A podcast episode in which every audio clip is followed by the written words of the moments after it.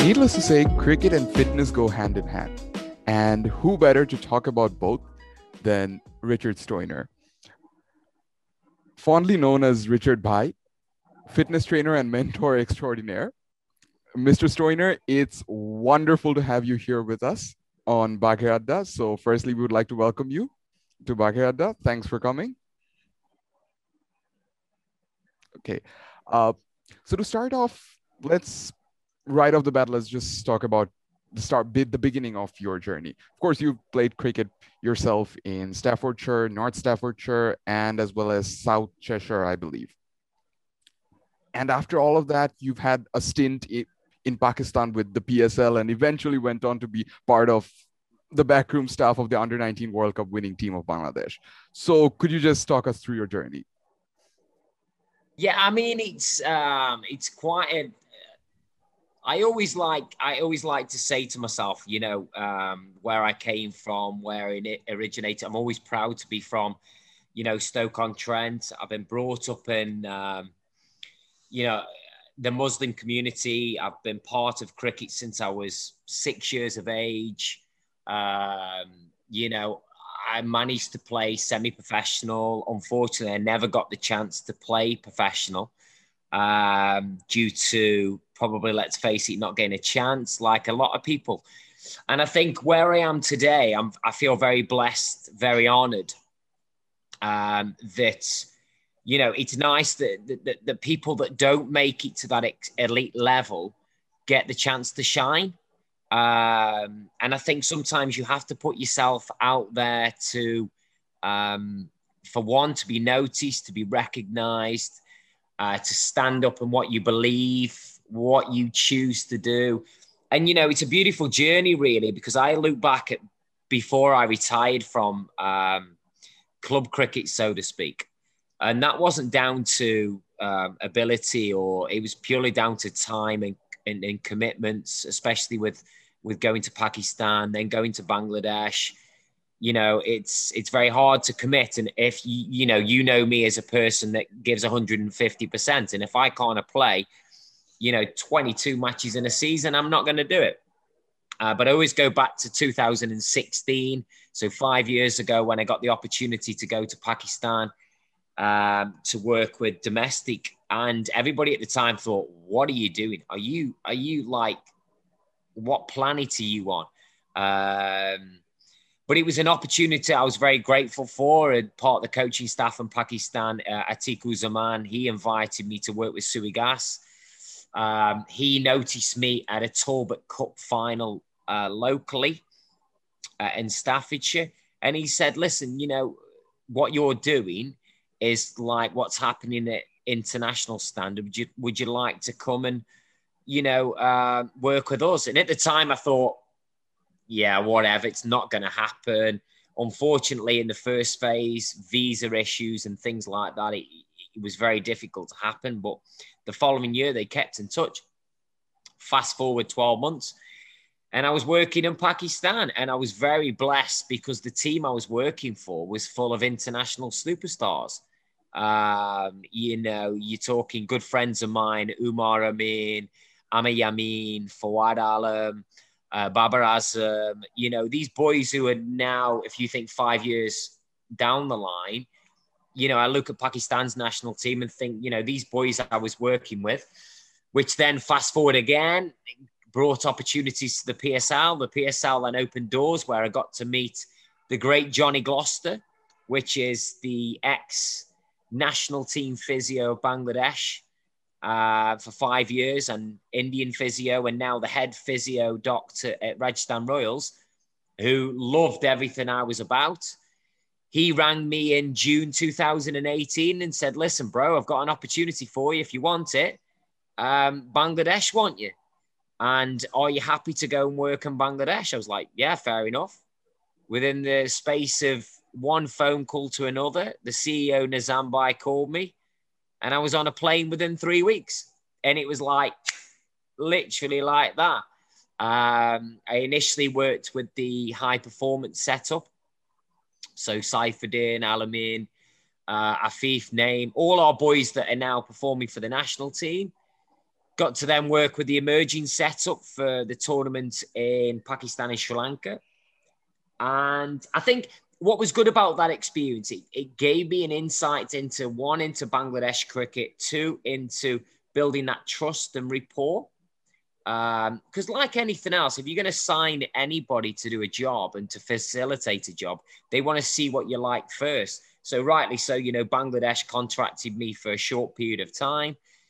2019, they put me with the under-19s because we had a massive project to, you know, potentially win the World Cup. Fast forward 12 months, dreams became reality, you know, and I mean, like I always say to a lot of people, you know, you've got to dream big. You've got to make sacrifice. You've got to be prepared to change.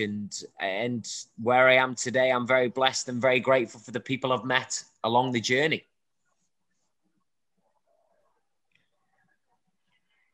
Right, Richard. You have talked about your journey with us, but it's also needed to be mentioned that you're very friendly with the young cricketers. In an interview with the Stoke Sentinel, you mentioned that they address you as Bhai rather than Sir. How important is it to have that kind of an open relationship when it comes to training and mentoring them? Do you know what? That's a really good question. My belief and my philosophy is about building trust, is about building rapport with players. You know, I've worked with one of my good friends within international cricket, you know, Brendan McCullin. I learned a lot from him in the PSL, where he was very impressed with me from a training aspect, from a cricket skills perspective. And then you learn from sort of, you know, people. And then the greatest thing that I learned is you have to build that trust within people. They have to believe in you. They have to believe in the journey. They have to believe in the process. They have to believe in change. And the way to do that is through people like me. You know, my job as a strength and conditioning coach, you know, is far greater than that. You know, when I work within Bangladesh, you know, I'm a mentor, I'm a friend, I'm a nutritionist, I'm a psychologist, I am an assistant head coach, I am a bowling coach, I am a fielding coach. You know, you put all of it together and the boys sort of look at that and go, you know, you stand as a leader or a role model, or you set the example. That is my way. That's not the way of every trainer. You know, that's not disrespecting any conditioning coach. That's not disrespecting any coach. Everybody has their own way. You know, if you look at some of the greatest coaches that, you know, that we work with and we're blessed with, the reason they're so successful is about rapport, trust, and man management. And it's the same as what I do.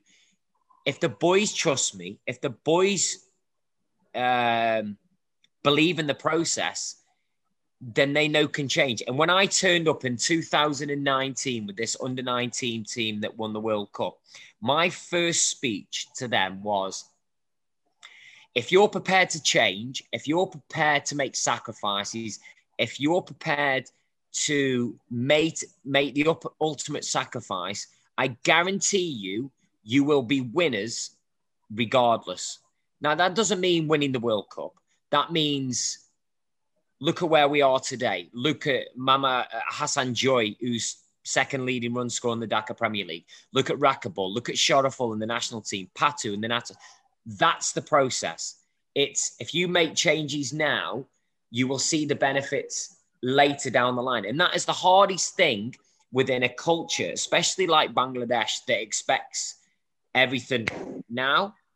You have to buy into it. So when that first one, I said, you will become world champions. I promise you now, in 2019, in the England series in Bangladesh, I said, you will become world champions if you are prepared to change and make sacrifice.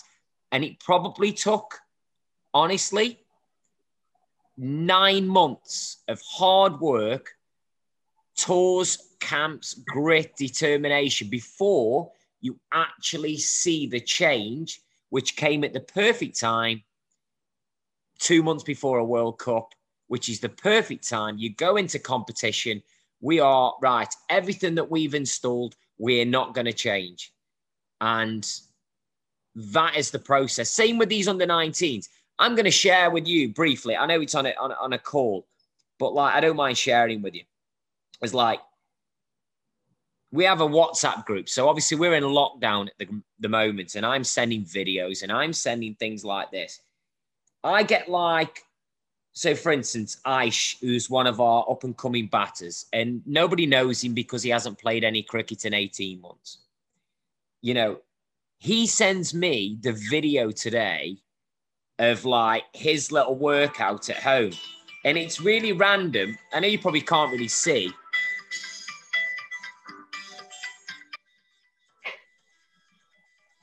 That's brilliant.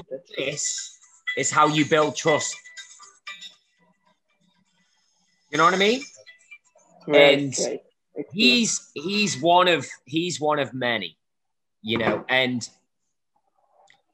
you know, the last 12 months has been, well, 18 months has been hard for all of us, the sacrifice and everything that we put in. But you have to, they have to believe in you. And the reason they believe in me is because I literally do everything that they do. I'm not like your normal trainer. I don't stand there with a stopwatch. I don't stand there with a notepad. I lead from the front. It's like, right, this is how you learn. If I can do it, like, we did a 5K time trial.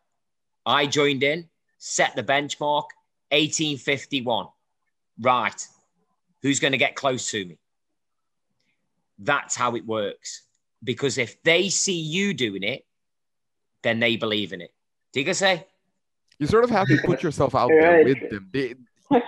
It's not like you're making them do it. You're doing it with them. That inspires them like nothing else. I mean, you take the last, what? So we, unfortunately, you know, our camp that we got arranged at the moment had to come to a halt because, you know, Bangladesh now is in lockdown,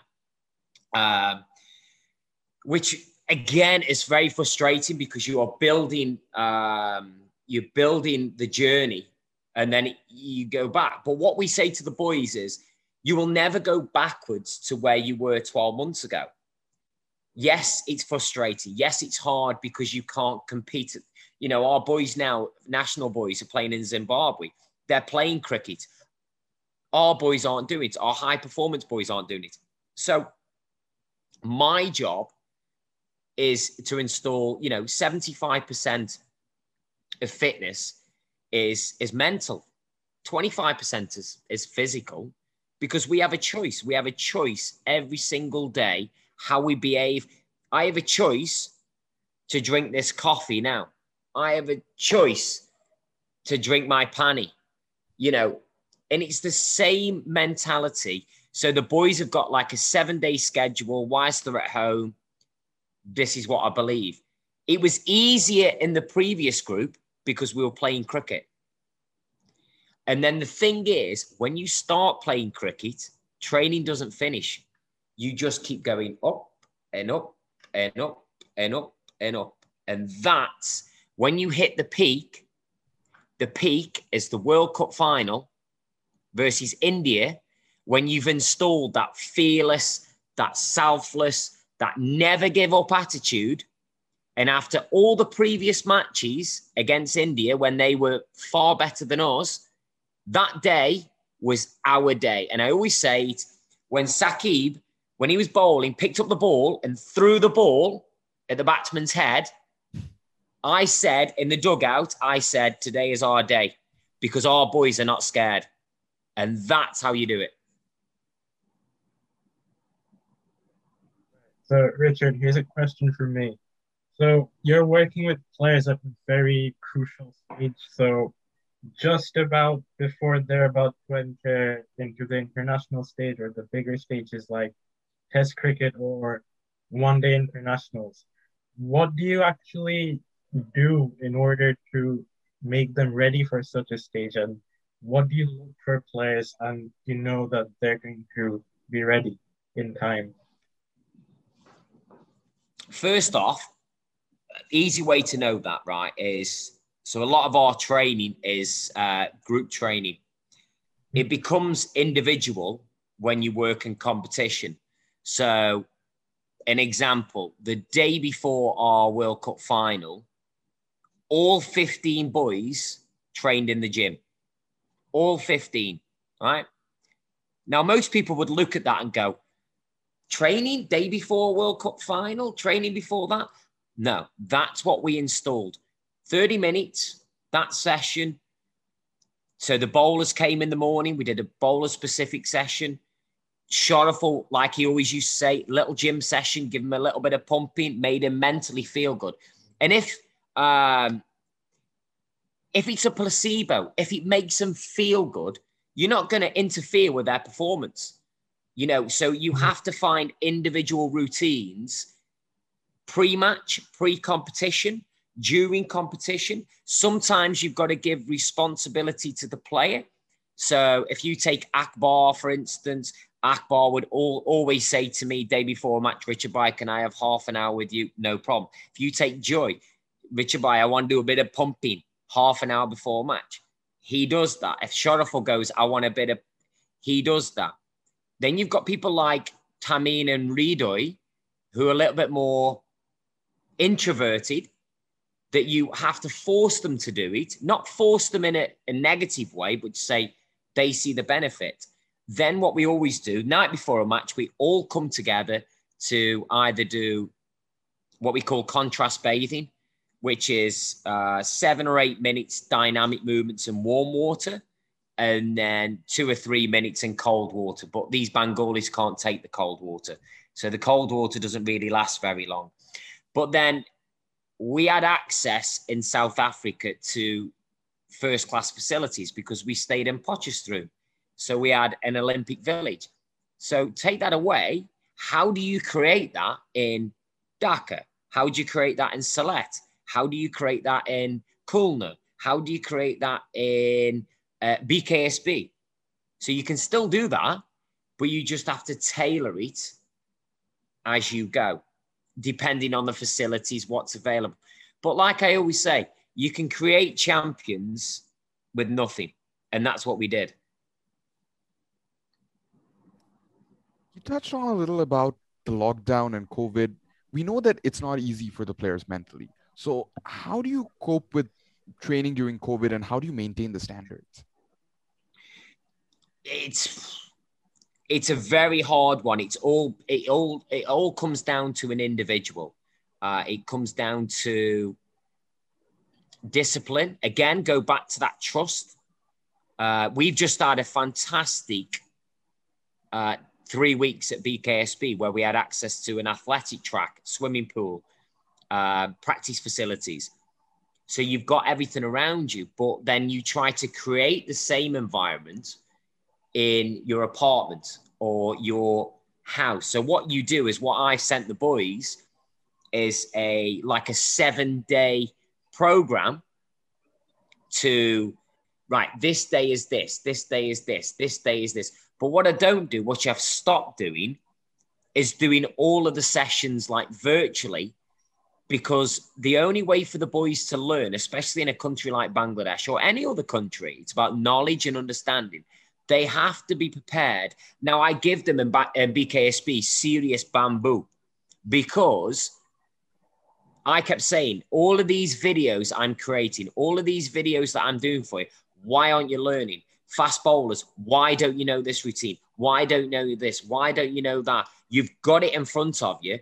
So you have to, again, because of lack of contact or COVID or lockdowns, or you've got to build that in slowly. Now, if you had competition, i.e. playing matches and series, it's very easy because you have that contact.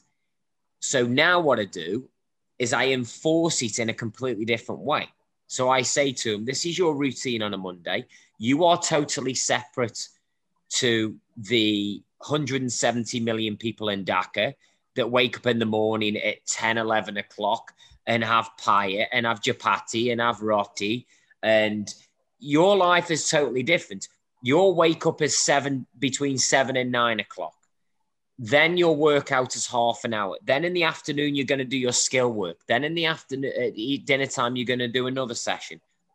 And by what you do is you create it so the boys take responsibility for their own actions. Like I just said with Aish, you know, he's one of 15 boys that have sent me a video today of their workout.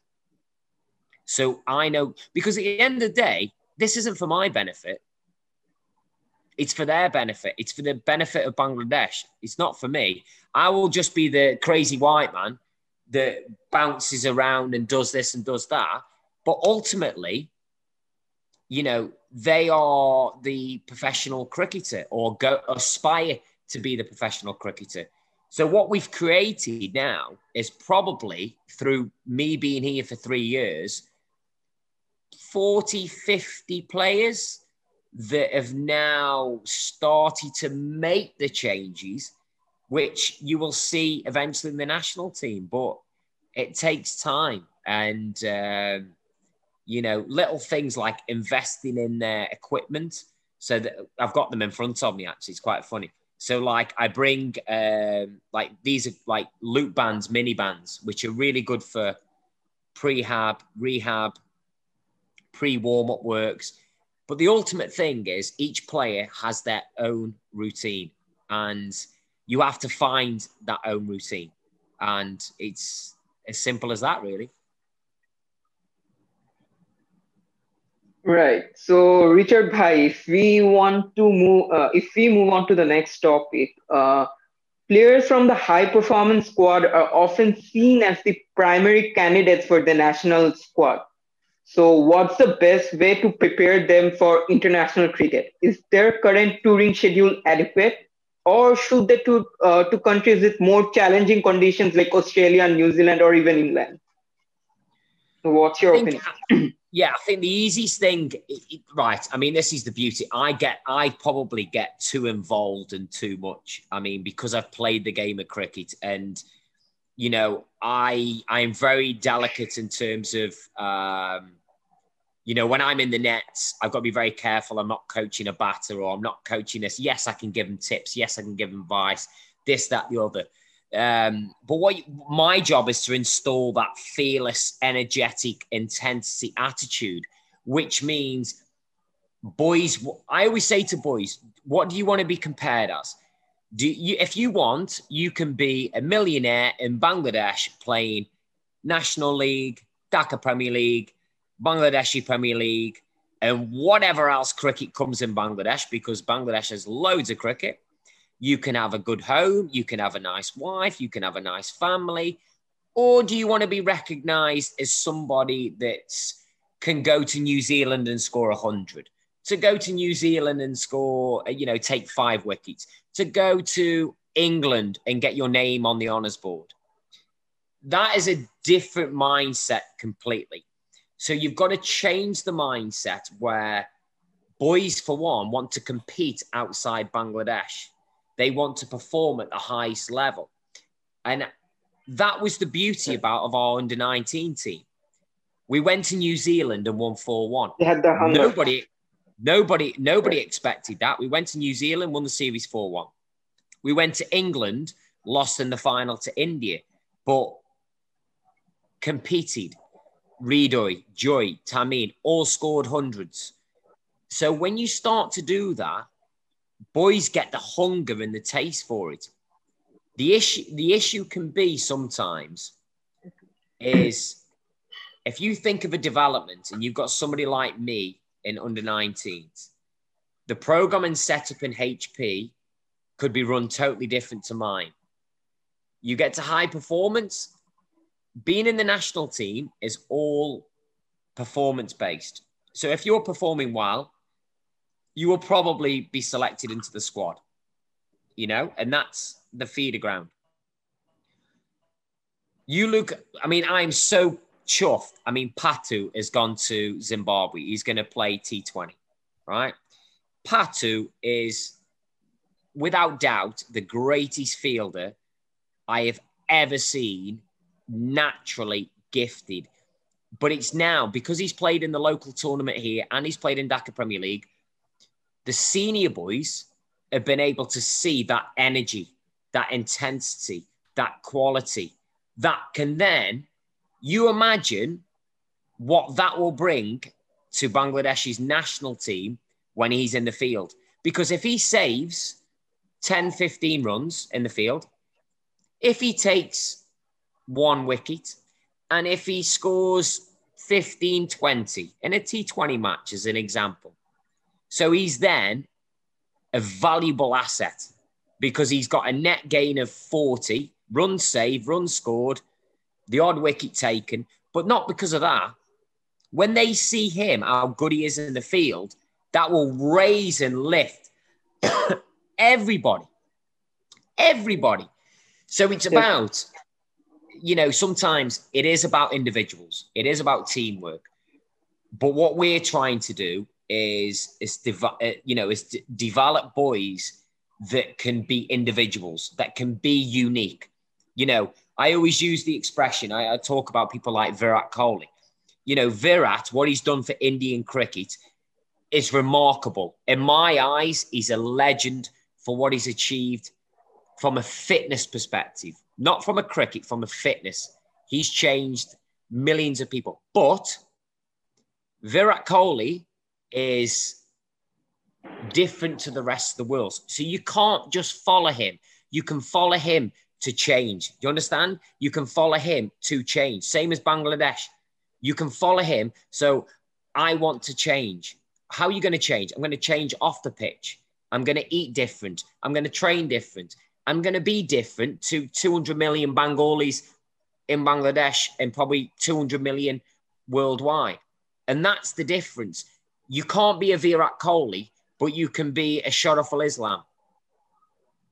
And I always say, when people always ask me and go, Richard, are you bothered if people steal your exercises?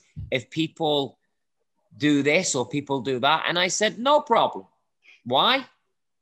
Because there's only one Richard Stonier and they can't do it as good as me, or they can't say it as good as me. And that's the difference. And it's the same within cricket. It's exactly the same within sport. So be unique, stand out, be a leader, be a role model. Look at Akbar. Akbar will 100% be a future captain of Bangladesh, right? 100%. The way he conducts off the pitch, he's a gentleman. He's a role model. He trains hard. He might need to train a little bit harder from a skill perspective. But tactically, in that World Cup, he was the best captain without doubt, you know? While on the topic of developing young players, how do you train a young player to be mentally fit for every game, especially big games like the World Cup knockout matches we saw last year? So what you have is, first things first, right? I'm not what's called a banana. And I use this expression and I don't want to sound disrespectful to people in different fields, but if you've got a degree in business, marketing, sports science, mechanics, sports physio, you might know everything. You might be able to tell me the square root, the angle, the mathematicians of this remote control. But do you know how to peel it? And do you know how to execute it? And the problem is with sport is people are too given on science. They're too given on what you should and shouldn't be doing. You know, the common trainer in Bangladesh won't want to do certain things before a match because they'll be like, oh, if he gets injured, it's my fault. Or if he does that, it's my fault. No, it's not. If you've got trust in your ability and you know what you're doing, then it's irrelevant. So you build up a process. And for one, the boys have to be used to the specific training routine or environment. You can't just change something, go into competition, go to a World Cup. You know, this took 12 months to build that up, that trust, you know? And back in February, March, when we played high performance with our under-19s, you know, that was the first chance our under-19s got a chance to play competitive cricket. And Robin, who opened the batting for us, day before the match, not like a lot of them at the time, Richard Bhai, I want to do some sprint training, a little bit of gym. No problem. Come in there, a little bit of speed work, a little bit of gym. Next day, you know what he did? Went out and scored 100. And then he looks at me and I went, 50 overs in the field, 45 overs batting, 100 scored. It won't work every time. It won't work every time. Sometimes you will fail. But if it's a mental placebo to make you feel good and it's your routine, dead easy. Easy game. All right. Following from the last question, Richard, are we relying upon technology too much? Features like computer analysis, how much role does it play with your work or in general with players? Zero. Zero is the easiest answer to say that. Do you know why? Because when you work in a field here and in a country like here, we are behind the times, but we are allowed to gain full access based on a visual approach, based on a performance approach, based on a practice approach. And we can make calls where, like I know in our league in England, Tom Taylor plays for Balliston, right? Hypothetical. Mm-hmm. This is a prime example. Tom Taylor is contracted at wherever in county cricket, whether it's Derbyshire, Sussex, I don't know. I don't really care, to be fair. And he turns up at Balliston on a Saturday morning playing club cricket and says, I'm not allowed to bowl today because I've already bowled 44 overs. I can only bat. And I go, right, okay. So your bread and butter is to bowl, which most athletes, top-level bowlers, that is your bread and butter. That is your skill. That is what you do, right? But when you've got a data and a science saying, you can't do a certain thing because the science tells me you've bowled too many overs. But guess what? 2 weeks after you play for Balliston and you turn up for Derbyshire or wherever you're playing, what happens? You get a stress fracture and then you're out. So it's about take away the science for a minute, get into the real world and actually manage the real world. And this isn't a dig at county cricket. It's not a dig at anything else because everybody's different to me. It's about, really? You can't do this? You can't do that? You can't do this? I mean, if you're playing at the elite level, yes, you manage the recovery, but also speak to the individual. Speak to the player. How are you feeling? Is everything okay? Okay, so what have you done to give them, and I talk about the three famous words, prevention, performance, recovery. Have you ticked all of the boxes during a 7-day period, along with your skill, along with your matches? And if the answer's yeah, right, okay, well, tell you what, take tomorrow off. But listen, I don't want you lying in your hotel room. I don't want lying in your bed. Get up and get moving. You know, go for a walk. Go do some cycling. Go do a swimming session. And that's probably the easiest analysis I can take from it, is because I see this so much around the world where really a laptop is telling us what we can and can't do. Really? Because we didn't do that in Bangladesh, and bar Mittenjoy, who suffered with an injury, we didn't have one single injury in 14 months. Right. So you were talking about the under-19. Yeah. Yeah, you can continue, please. If you... No. Carry on. Your question, sorry. Right.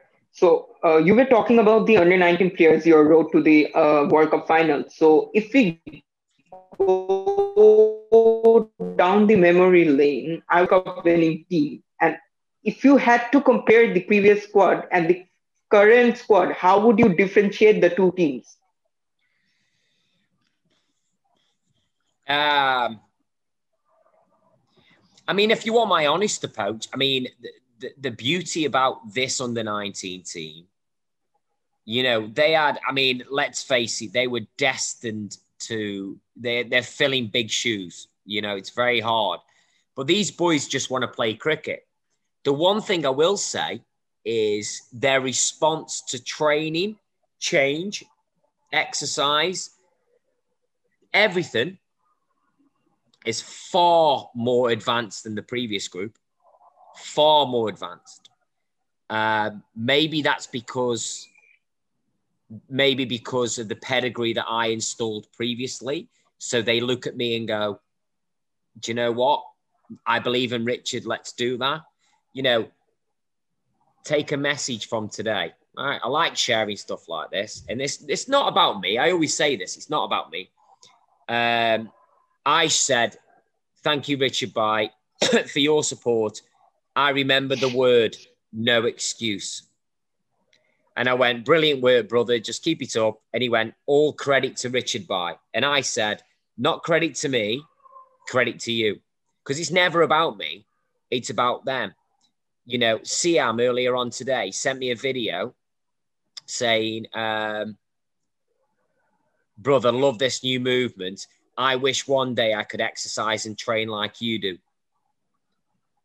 And that is probably the most given edge as a coach, trainer, mentor, friend, brother that you can have on any other team. I've watched, multiple teams, and no disrespect to any trainers, but a lot of them are scared to step out the comfort zone. And I talk about comfort zone is, you know, just because something says something in a book doesn't mean it's true. And how do you apply that in a different world? And thankfully, you know, at the moment, my techniques work.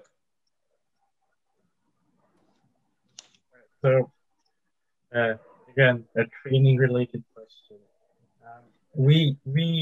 Us three, we're in like a lot of different cricket messaging groups, and there's a lot of club cricket language in those groups.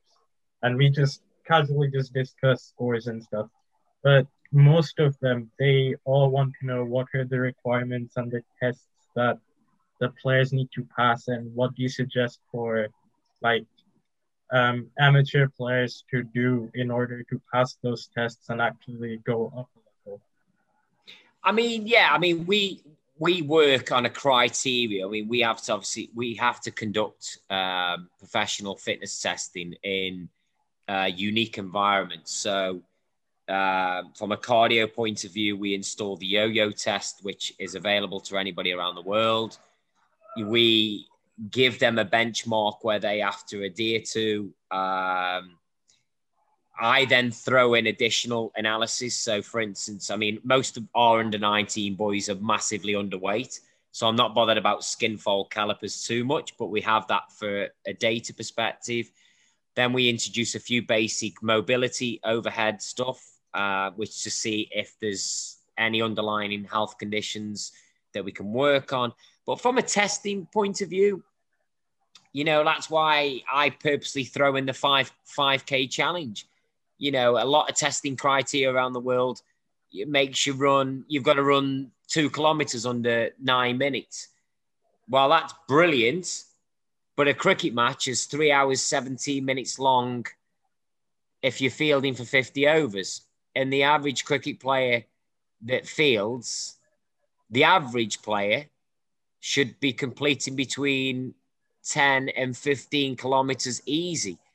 So when you look at like speed testing, yeah, we want them to be quick. We want them to be quick on the ball, which is great to evaluate. And we do a 30-meter sprint test.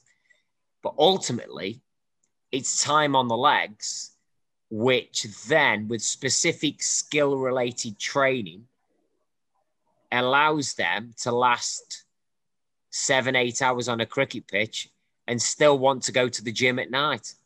That's the challenge. Now that we're close to the end of part one of our podcast, I just wanted to ask, from the current under-19 and high-performance team, is there any particular player or just a set of players that you would want us to watch out for? I know they're all young, talented cricketers, but is there any particular players you would want to suggest? It's hard. It's hard to really answer that question at the moment because, you know, our present under-19 squad, I feel so sorry for because they've been subject to like no cricket at all. If I was to look at the current squad, so we've got a few boys that have been doing net bowling with the national players. So Ashik and Ripon. Tariq has been playing national. Our fast bowling unit, I'll be honest, is far better than the previous group. Now, that's not, I don't mean that is to say they're better than them. What I mean is when I look at them now to think of the nurturing, it's like, wow. But then on the flip side, the fast bowling unit have a lot to learn off the pitch as well.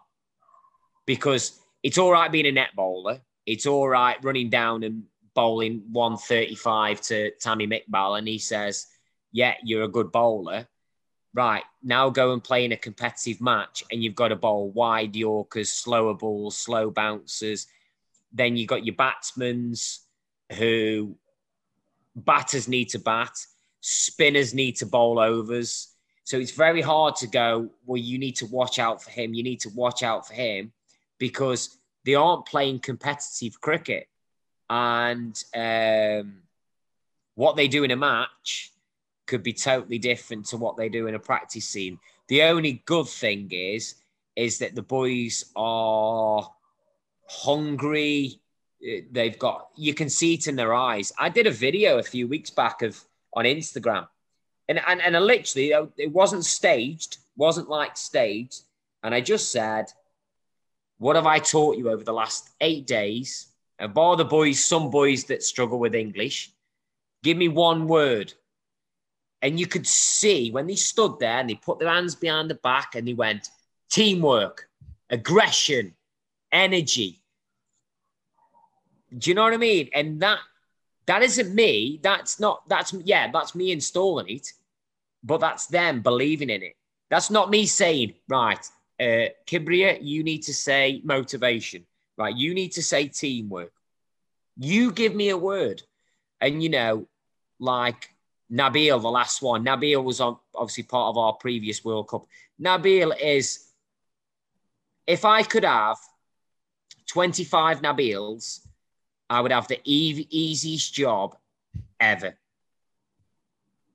But also the hardest job because he wants to do too much at times.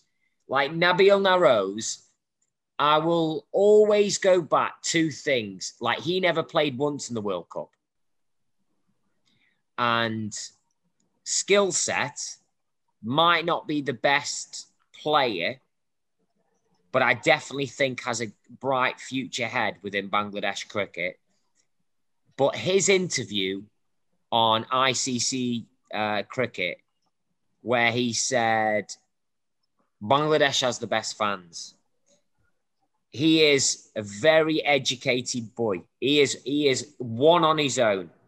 And I mean, if he fails in cricket, I'm telling you now, he'll become a multimillionaire, whatever he does. It's as simple as that. But his attitude is phenomenal. And, you know, you look at that famous when all the boys ran on the pitch. I mean, I was the last person on the pitch when we won the World Cup. And who was the first person who's running around with his arms out like that? And that's Nabil. And he's not even played one match. He never shuts up in the dugout. He's the water boy. And that's what I think people forget. When you win a World Cup or when you win matches, it's a team effort. Yes, it can be an individual, but to make champions, you've got to create a bubble of trust that if I'm on the sideline, I'm going to do everything best for my team. Some players don't react like that. Some players will sulk, not play, and you've got to give them a bit of that to help out.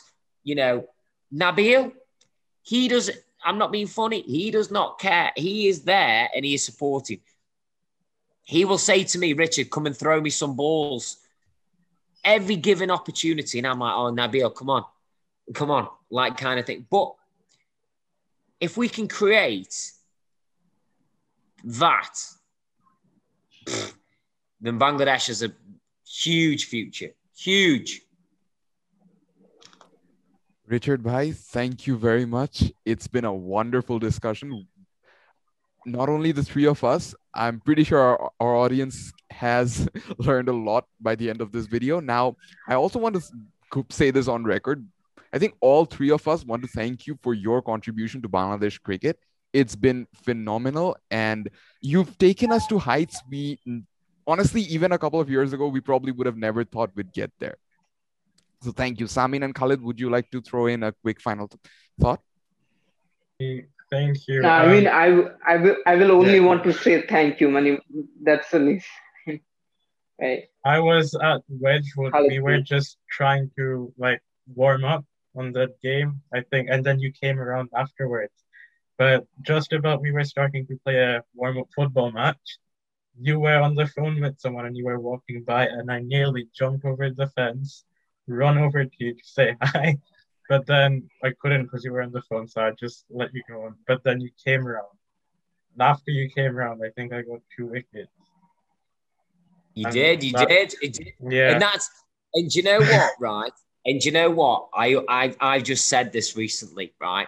And first off, boys, thank you very much for your kind words. I mean, I'm not in this for a status. I'm not in this for any other reason bar, you know, to try and make a difference. My vision is to change millions of people and give hope to people and make dreams become a reality. And if that's not playing for Bangladesh, that could be playing National League. That could be playing in our local league back in Stoke.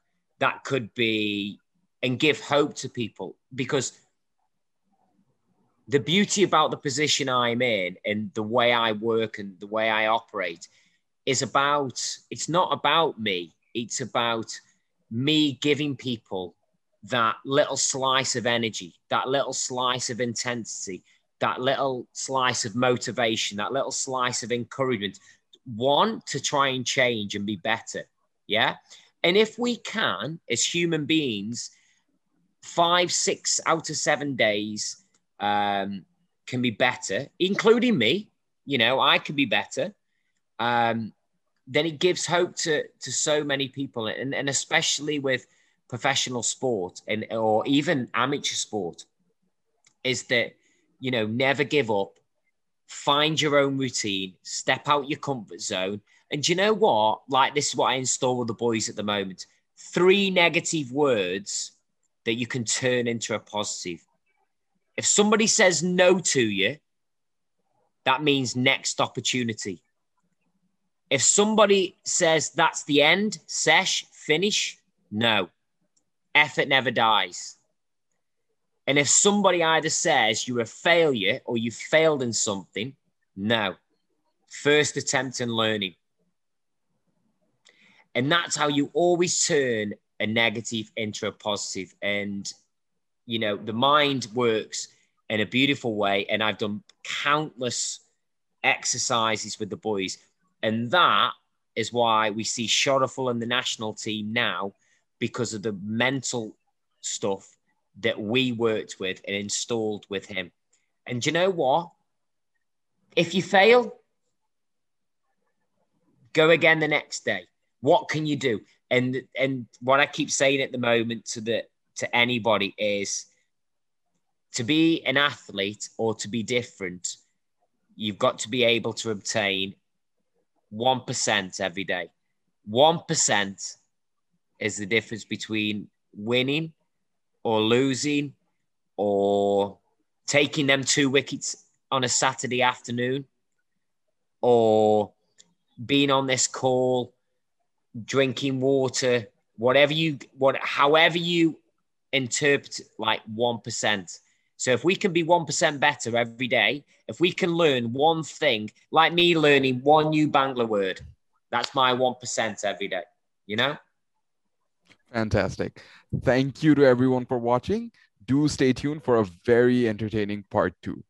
Thank you.